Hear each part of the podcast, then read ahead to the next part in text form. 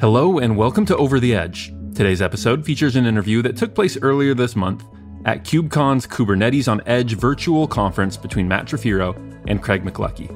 As a co founder of the Kubernetes project and co creator of the Cloud Native Computing Foundation, Craig is a modern day legend in the space. He left Google in 2016 to found Heptio and currently serves as VP of Product Management at VMware. In this interview, Craig discusses the Kubernetes origin story, his current work in the modern application platform business unit at VMware, and why he says Edge will be a highly disruptive area of innovation. But before we get into it, here's a brief word from our sponsors. Over the Edge is brought to you by the generous sponsorship of Catchpoint, NetFoundry, Ori Industries, Packet, Seagate, Vapor.io, and ZenLayer. The featured sponsor of this episode of Over the Edge is NetFoundry, what do IoT apps, edge compute, and edge data centers have in common? They need simple, secure networking. Unfortunately, SD WAN and VPN are square pegs in round holes. NetFoundry solves the headache, providing software only, zero trust networking embeddable in any device or app. Learn more at netfoundry.io. And now, please enjoy this interview between Craig McLuckie, Vice President of Product Management at VMware, and your host, Matt Trifiro.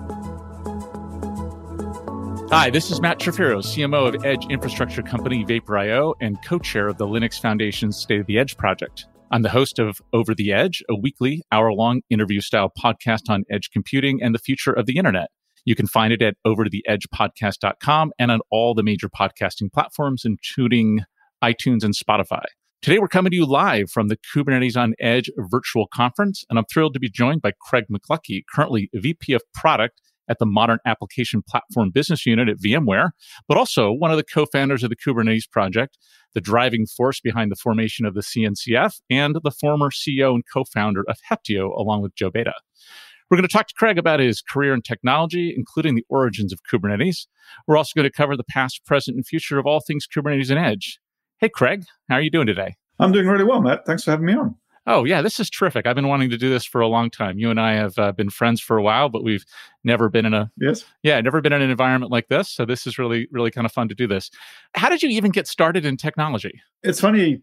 Like I was, I was kind of thinking about that, and I, I think the answer was the Commodore 64. As with so many uh, kids of my generation, um, you know, as a, a, sort of nerdy teenager, I discovered that programming was uh, a great kind of creative outlet for me, and so I spent most of the years from between 10 and 17, I guess, coding.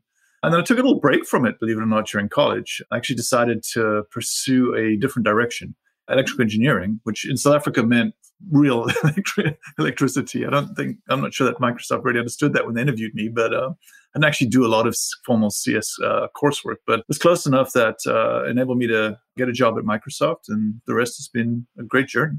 Yeah, that's great. And so when did you leave Microsoft and uh, go to Google? So I left Microsoft. I was back in about roughly 2009, 2010, somewhere around there. My first project at Google was I kind of lucked out. There was this thing called, uh, well, it became Google Compute Engine. It was called Big Cluster at the time, but that's where I met Joe Beda. And uh, sort of starting point was really just working on bringing traditional enterprise VMs into the uh, Google data center. And it was a it was a really fun project. I learned a lot about a lot about Google's infrastructure, a lot about some of the challenges of actually bringing those enterprise grade workloads into that sort of cloud environment. And it, it really set me up on the journey that I've been on ever since. How did you go from compute engine to Kubernetes? You know, it's an interesting story. Um, you know, Joe and I, you know, poured our hearts and souls into building Compute Engine, and we felt like it was great technology. You know, it had a really clean, elegant API, had a lot of very favorable performance attributes, some really interesting networking capabilities, et cetera, et cetera. But it was also kind of interesting because in some ways it was almost too little too late. You know, when we started the project, you know, Amazon had already opened a huge lead in the ecosystem and we were starting to see a really strong convergence of ISVs and a lot of other organizations around the um, the Amazon ecosystem. So and we step back a little bit and we're really thinking about like, well, what can we do to kind of change the change the game some? How can we be a little disruptive? We knew that was going to take a while for Google to build out the strength and the go-to-market side of the house. You know, get that enterprise readiness that it needed to really compete. Which I think they've done a fabulous job under Thomas Kurian, by the way. But um, but it was also clear that if we didn't do something quite disruptive, we would, you know, have a really hard time competing over time. And that, that really motivated me to think outside the box a little bit and uh, look at other options. When we met, I was the CMO of Mesosphere. And what I think is really interesting about the CNCF and Kubernetes origin story is that you actually embraced these alternative technologies. Can you, can you tell me a little bit about what drove that thinking and how that became part of the foundational ethos of the CNCF? You know, I, I remember this one moment where Joe and I were kind of working on Compute Engine. And it was it was really kind of sad because I think the world had had an opportunity to normalize on something like the, virtual machine image definition as, as something that could be relatively ubiquitous. But that just never happened. And I remember turning to Joe while we were kind of working on the project, I just had this sort of like moment where I was like, you know, whoever solves the problem associated with packaging and deploying software atomically, kind of like the way we do within Borg, is ultimately going to just have this amazing sort of you know run of it. They're going to be able to be quite disruptive to the industry. But we were busy on on Compute Engine, so eventually. Um, once we got to a point where you know compute engine was you know largely kind of ideated and was, was on rails we, we started playing with some ideas and one of the things that immediately caught our attention was Docker. It was was funny because I remember you know someone mentioning this to me like way way way way back when, way before Docker was even popular. Like, hey, you should really be paying attention to this. It's it's kind of a neat model. And when we started really getting stuck into it, it was it was like one of those moments where like you know wow, we should really have thought of this, right? Like it's it was such an elegant way to you know express a unit of you know um, deployment. But the thing that was most elegant about it wasn't necessarily the technology which was you know by google's way of thinking somewhat mundane. It was really the experience that had been created about, around that recognition that that linux syscall layer was um, was such a powerful abstraction. And, and that really got the wheels turning. You know we started thinking about like well what would this look like done upright and there were certainly some projects in the in the uh, in the ecosystem that were interesting but more importantly, the way that you know my other friend Brendan Burns, who we were working with at the time, described it is like we kind of had the puzzle box when everyone was trying to figure out you know how to fit the pieces together. We'd seen how this would work at scale, and that really motivated us to do something new. And, and it, it became obvious that we had to do this through the lens of the community. You know, once we we just saw like the disproportionate level of attention and traction and engagement Docker was receiving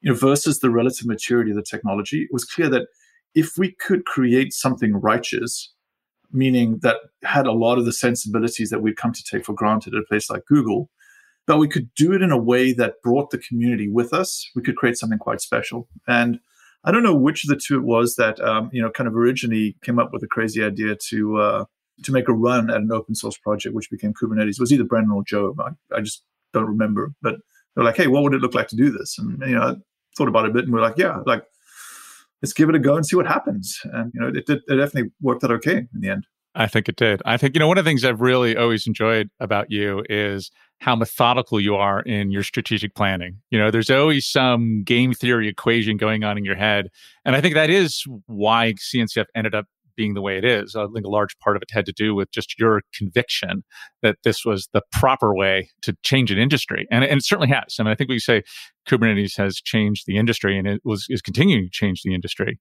So somewhere along the line, you left Google and you co-founded a little company called Heptio.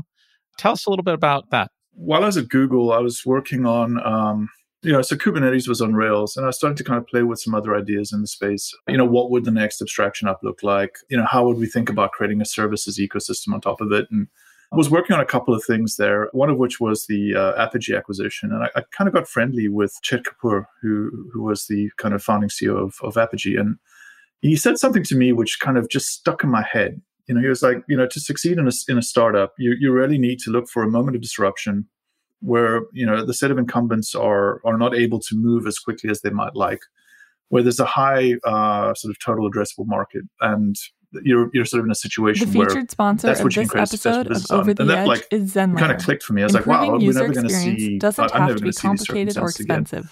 But Zenlayer helps you lower latency me, with um, on-demand edge services in over 180 really kind of points of presence around the world. And walk the Find out how you can improve you know, your I, users' experience today the sort of circumstance where I was thinking edge. about like, well, do I want to do another Kubernetes? Um, so, so I thought there would be another Kubernetes in there somewhere, right? Like, you know, some of the ideas around, you know, that eventually evolved into things like service mesh and, and some of those technologies. But the really interesting opportunity for me personally was the opportunity to engage with customers where they were, to be an effective ambassador for this very rich open source community and bridge the gap between enterprise organizations that were looking to get more intrinsically aligned with upstream technology and the communities that were supporting them. And so that's really what caused me to to to go out and do to Heptio. And my friend Joe was he decided to uh, retire, which was kind of hilarious because he loves working.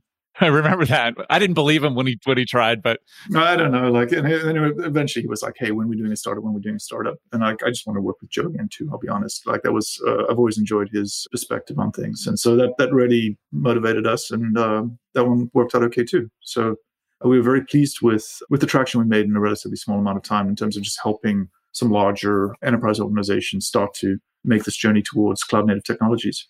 What was the most surprising thing that you learned on your journey at Heptio? I don't know if this is surprising, but it's something that I would I certainly took to heart as a as a leader. When I look back on you know what we created and and the impact that the team we brought together is, is having within my business unit and within VMware is there's no substitute for culture. I think if you can establish a a very kind of effective cultural bar, if you can design your culture to the problem at hand, and if you hold yourselves to a very high standard, you will it becomes self-perpetuating. The quality of individuals we brought in have just done tremendous work, you know, within the parameters of the community, within the parameters of VMware, and I, I couldn't be more proud of just the people. And I think that really just started with being very, very deliberate about the culture we're creating. Were the pillars of the culture? There were there were kind of three pillars of the culture that we established. The first was what I used to say was honest technology. You know, we are a organization that is in service of the community and in service of our customers, and what we build is honest technology. So, you know, we stand behind the way that we build. We stand behind what we build. We we take a great degree of pride and delight in creating honest technology. The second kind of you know cultural element that you know I used to push a lot was carry the fire, like a real passion for disruption an authentic desire to create something that was bigger than than anyone had seen. And this this willingness to do the hard thing to walk the hard road when you have to. And then the third element that we we put a lot of of, of emphasis on was we before me. The idea that you know it's uh, it's about the quality of the team it's about the quality of the community it's about doing that little bit of extra work so that someone else doesn't have to do it tomorrow and obviously the, there's an ocean of nuance associated with each of those three those three elements but just having that anchor of you know, culture that was really understandable and, and, manifest every day it informed the decisions that we made it informed who we hired informed how we interviewed and I, I think that really set us up for success yeah. And uh, for those who don't know, and probably two people in the audience, Heptio was acquired by VMware. And, uh, you know, back when you and I were working closely together, we used to get the question, right? VMs or containers? Like, which is going to win? And uh, I think we knew that the answer was yes. And now I think definitively it's yes. But can you tell me a little bit how Heptio and I guess more importantly to the Kubernetes community, Kubernetes has been integrated into VMware and what is the VMware Tanzu Grid, I believe is the product. To kind of navigate us. You know, I see containers and VMs as being they're fundamentally different technologies. One solves a packaging and distribution problem, the other solves a hardware isolation and abstraction problem. And we're certainly seeing often as not a kind of yes and series of outcomes. I think you know almost every vendor now has some form of hypervisor isolated um, you know Kubernetes or container abstraction, and, and we're certainly no exception to that. You know, for me, when Pat approached us, you know, we certainly weren't looking to sell. I, I, I, you know, like we were great, we were having a lot of fun, but it was also clear that to have the impact that I wanted to have on the industry, we we did need a bigger boat. It's like that that scene from Jaws where you you see the size of the opportunity, see the size of the impact you can have, and you you need that bigger boat, right? And what I was so excited about was the opportunity to use the strengths that VMware was bringing to the table, that incredibly trusted brand in enterprise computing and awareness of how to actually operationalize at scale. And understanding that, you know, the first 80% of the work is, uh, you know, only, you know, getting to that 80% po- point is only 20% of the effort, right? Like that last 20% of, of enterprise technology is really hard. There's just an inordinate amount of effort associated with dealing with the edge cases and getting everything set up. And, you know, to me, I saw this, uh, this impeccable opportunity to be a part of VMware becoming something more than just a virtualization company. Obviously, VMware already was well down the franchise road uh, had a lot of different kind of you know businesses, but being in a position where we could build out what I thought of as being a legitimate meta cloud, you know, something that would make on-premises, public cloud, and you know, increasingly the network edge look consistent was ex- just you know incredibly exciting to me. And so as I've been on this uh, on this journey, you know, I, I always think of you know the kind of in my head I'm pretty simplistic. You know, one, I want to deliver a ubiquitous Kubernetes substrate that's consistent everywhere. Two, that's not really interesting unless you have an effective control plane to manage it. And then three, I want to render up the software supply chain that enables developers to produce business outcomes in that destination. And you know, through the initial integration into um, VMware, we just massively extended our reach to all of those existing uh, facilities and became a really strong anchor for VMware's own navigation and migration to support public cloud computing. And then, you know, from a futures perspective, you know, it's all about the edge. Like the, this is where I see the most excitement, you know, for me personally. I think it's going to be a huge growth area and a highly disruptive area of innovation, you know, of the coming years. And I, I just can't be, couldn't be happier to be a part of that, that journey at a company like VMware. Well, I'm glad you you brought up Edge because I was about to transition to that since this is the Edge Day. So when you say the opportunity at Edge, and I won't make you define Edge, but I want to see like what what are the opportunities that you see for Kubernetes? Well, I mean, the whole point of Kubernetes was that it would be that Goldilocks abstraction that enables you to treat, um, you know, most infrastructure consistently.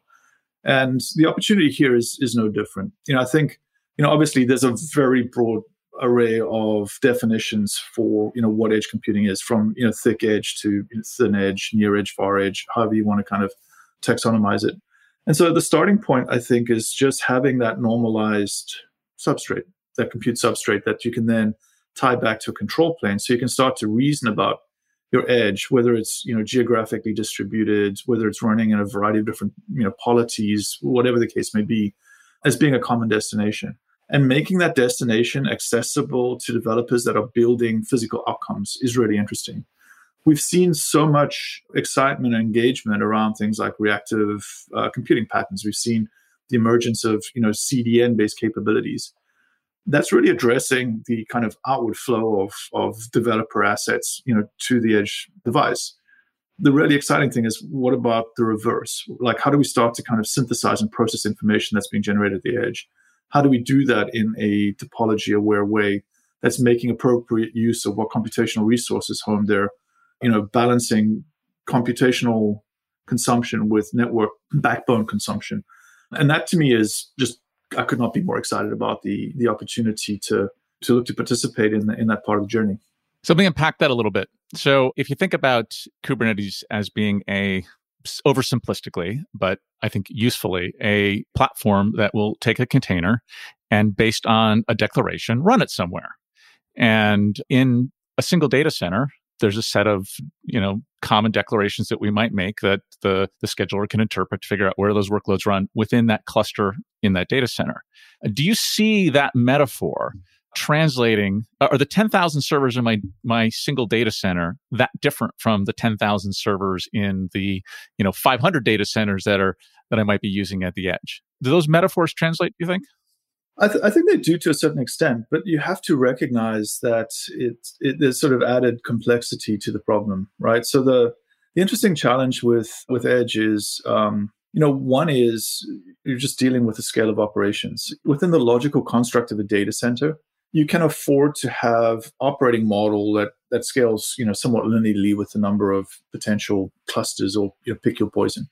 As you start looking at edge it changes the dynamics. You have to have something that scales you know pretty much the cost of operations just doesn't scale with the the deployment topology. Otherwise things are going to get bad. You can't send an IT operator to every edge location to deal with something that you have to update whereas you could do that in the old days and Kubernetes is just an incredibly important technology from that perspective. It introduces a determinism in terms of how you can reason about deploying something. So you can take that package software and run it there, much like you could in a data center. But the thing that's really elegant about Kubernetes isn't just about like, oh, I can make placement decisions about virtual machine instances. Kubernetes has created a controller pattern. You know, Brendan Burns, one of the founders of the project, so is a creative genius as far as I'm concerned. He's also a robotics professor um, before this, and so he was all geeking out about you know kind of control theory, and that certainly is a key element of what Kubernetes is. It's it's not just about containers and deployment.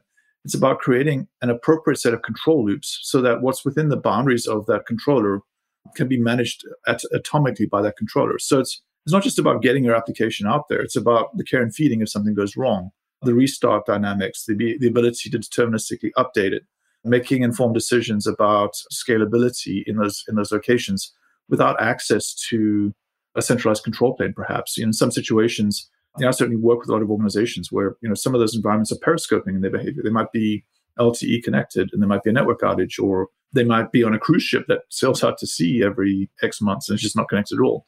And Kubernetes lends itself so well to that because it's not just about you know delivering static technology; it's about delivering well thought through controllers that can deal with a lot of those parameters. If you can, you know, if you can think about it, you can program it and you can you know push that into Kubernetes, and not just at the infrastructure level, but increasingly at the application level as well. Um, so I think that's going to be uh, incredibly powerful. So when you think about the edge, you know there are some pretty fundamental changes that happen at the access network, that last mile, so to speak um, you know, a lot of times the ownership of the server transfers from a cloud company to an enterprise. You know, how do you, how do you view that that transition, the edge of the last mile market network? Do you see that getting blurrier? Do you do you imagine uh, you know cloud workloads being spawned on private equipment? I mean, how, how do you how do you view that? It's a fascinating topic of discussion, and like if I I think anyone who tells you they know exactly how it's going to go is probably selling something. I think there's still a lot of figuring out to do, but I'd say there are a couple of trends. We will see the cloud providers come with deeply vertically integrated capabilities that are being rendered out into uh, into those environments, and they have some very strong assets at their disposal. Um, I think we will certainly see some amazing opportunities for organizations to create um, kind of multi-tenant based outcomes in those types of destinations. So, independently of who owns a physical piece of serving gear, there's no reason why you couldn't create an API economy or a, an edge function economy that can leverage out, you know, whoever, you know, put that piece of infrastructure up there. As long as you can normalize that infrastructure, as long as you can set up the, the tenancy model and the, the isolation boundaries sufficiently, you're in a situation where this like whole new economies will, will likely emerge around this. And I think that that landscape will be quite fluid for some time. But yeah, it's it's certainly uh, it's a fascinating dynamic. Exactly as you said, as you you know, there's these sort of classic boundaries of, of ownership. That's very much in flux at the moment. You know, you can run Kubernetes on a on a Raspberry Pi on a device that's actually in the field, and I think it's very different than running Kubernetes on a you know on a server that happens to be at the base of a cell tower or in a carrier hotel or in a regional data center but I think both are reasonable and applicable. Yeah, I do think so, and it's interesting because there's a there's a decent analog here to Linux. If you think about the form factors that Linux is is deployed into. Linux is deployed into everything from cell phone sized devices to mainframes and everything in between. And if you think about what Kubernetes is emerging is it's effectively a it's a way to program distributed systems patterns. It's a way to kind of deliver distributed systems patterns. And um, and I think the the analog is pretty clear. You know, I think Kubernetes complements Linux. I'm not sufficiently arrogant to like assume that it will have the duty cycle that Linux has had. I, I, hope it does. I think it likely will, but we still have work to do as a community to make that true. But the the potential of the, the sort of the versatility of that model, I think, is is quite strong, and uh, we're certainly heading in in a positive direction with the technology. If you could provide the audience of developers some direction on where you would like to see the community invest in Kubernetes to exploit some of the new opportunities at Edge, what would you what would you advise them to do?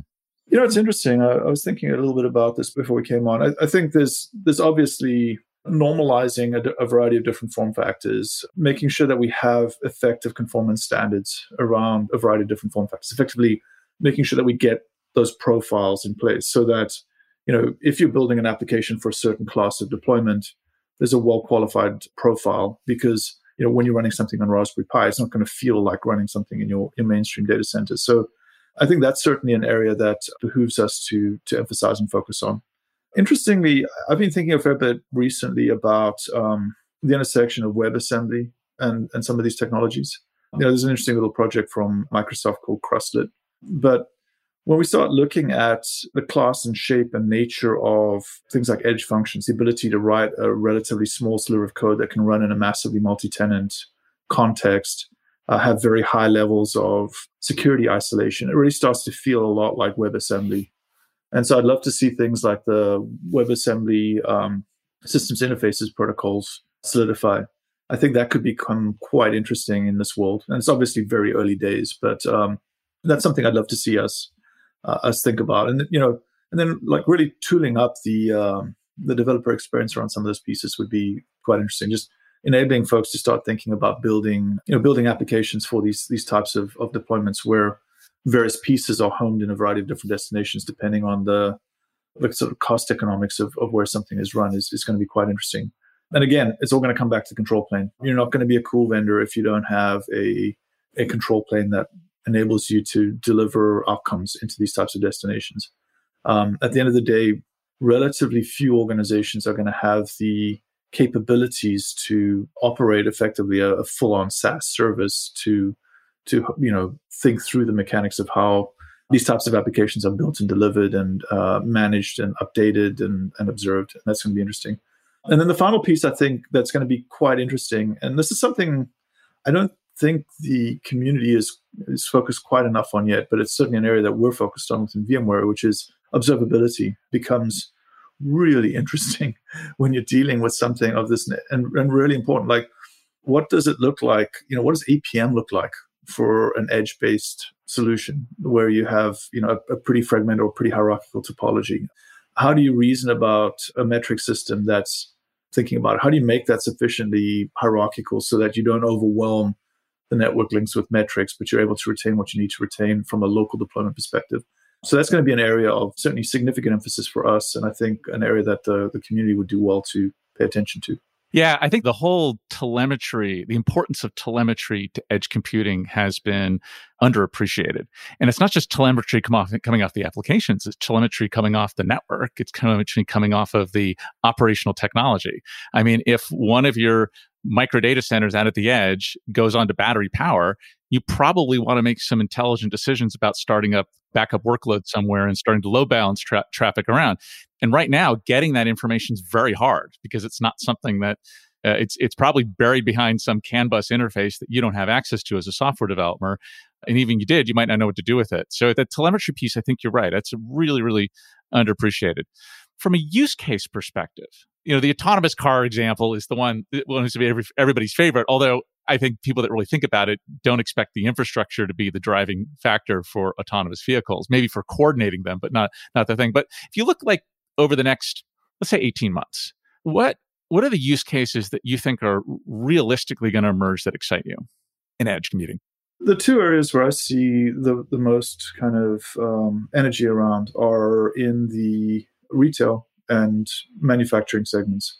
Um, look, pretty much every segment you can think of is chewing on the edge problem. Retail in particular is an area where I'm seeing things moving very, very quickly. And obviously, the, the global pandemic has forced a lot of retailers to take a long, hard look at how they do business, how they operate. And, you know, the the old narrative around necessity and invention, we're seeing so much traction there. So getting to a point where we have far more computational resource in in a form factor that is appropriate for the destination that is sufficiently operable that you can roll it out to a, a, pretty broad array of sites to unlock everything from you know relatively simple you know experiences in small you know branch locations or small retail locations to running you know really high end inferencing workloads and creating these next generation shopping experiences is interesting. There's that segment in particular is moving very quickly. Um, manufacturing, I think, over a slightly longer horizon, is becoming you know very very focused on getting better computational resource and you know a better control of the computational resource. But the problem with a lot of manufacturing is that that's generally tied to a pretty high capex moment, and it's a it's a sort of much more kind of complex rollout. Well, you mentioned COVID nineteen, and you know my experience is that every manufacturer had a ten year automation plan that's now a four year automation plan because of COVID. Because nobody wants to be stuck in that position again, where they're shutting down the lines because they can't get people close enough. Yeah, really, really interesting times. So, Craig, what do you think the biggest challenges are to adoption of edge devices and edge technology? It always comes back to the people skills. You know, the technology I think is is emerging being able to identify, you know, just given the noise, being able to distill the signal from the noise and, uh, you know, make smart bets, you know, getting the skill set in place that's necessary to, you know, start running a series of experiments, you know, navigating so that it, you're not making these kind of huge, you know, capex heavy investments that you can actually start to build into what you're doing and, and build your organizational skills at the same rate as you're, you're starting to engage and deploy these technologies is, is key. The control plane, you have to have a a sort of a hierarchical, highly available control plane to support this. That's necessary because it's not just about, you know, I think a lot of folks overemphasize, well, what does it take to deploy a Kubernetes to this destination? Well, that's that's one thing. Updating it, that's another. But then, like, how do I deploy an application into 10,000 retail locations? How do I run an experiment in two of those and get the results of that experiment? How to make informed decision when I'm ready to deploy that update out to the other 9,998 locations if you're running a sufficiently large operation. And you know, without that control plane technology getting really buttoned down and being able to reason about the control plane is something that spans both the infrastructure but also the supply chain that renders those application capabilities, components, experiences is going to be key. And I'd say this, the second area, and this is, you know, as we start looking at the energy and impetus to start to have more multi-tenant um, edge-based facilities is going to be uh, a challenge. Um, you know, Kubernetes itself was certainly never built as a kind of natively multi-tenant environment. So being able to have better lines of isolation, security, a tenancy model that's smart for much lighter weight kind of function like use cases is going to be a, a big a big challenge for this this industry. Sounds like a lot of exciting work to get done. So, Craig, thank you. Thank you for joining us today how can people find you online line and learn learn more about your work? Well, you can always at me at, at uh, CMCLUCK on Twitter. And then I occasionally post blogs on Medium if you look at my name, Craig McLuckie. Yeah, love to hear from folks. And uh, thank you so much for having me on. It's been a lot of fun chatting to you, Matt. Yeah, thanks a lot, Craig. Really appreciate it. That does it for this episode of Over the Edge. Over the Edge is made possible through the generous sponsorship of the Magnificent Seven Vapor.io, Packet, Seagate, Catchpoint, Ori Industries, ZenLayer, and NetFoundry. If you're enjoying the show, please take a moment to subscribe, rate five stars and review, and share the show with someone you know who might enjoy it. To get in touch with the show, email us at team at overtheedgepodcast.com. Thank you for listening. NetFoundry connects edge compute islands with a simple, software only solution in minutes over any internet connection, the Edge Compute Island gets zero trust, high performance networking. It is a turnkey solution with the infrastructure delivered by NetFoundry as network as a service and available in partnership with leading MSPs, SIs, and edge data centers. Each network is fully programmable via simple web console or by powerful APIs and pre integrated with every major cloud provider. Go to netfoundry.io to learn more.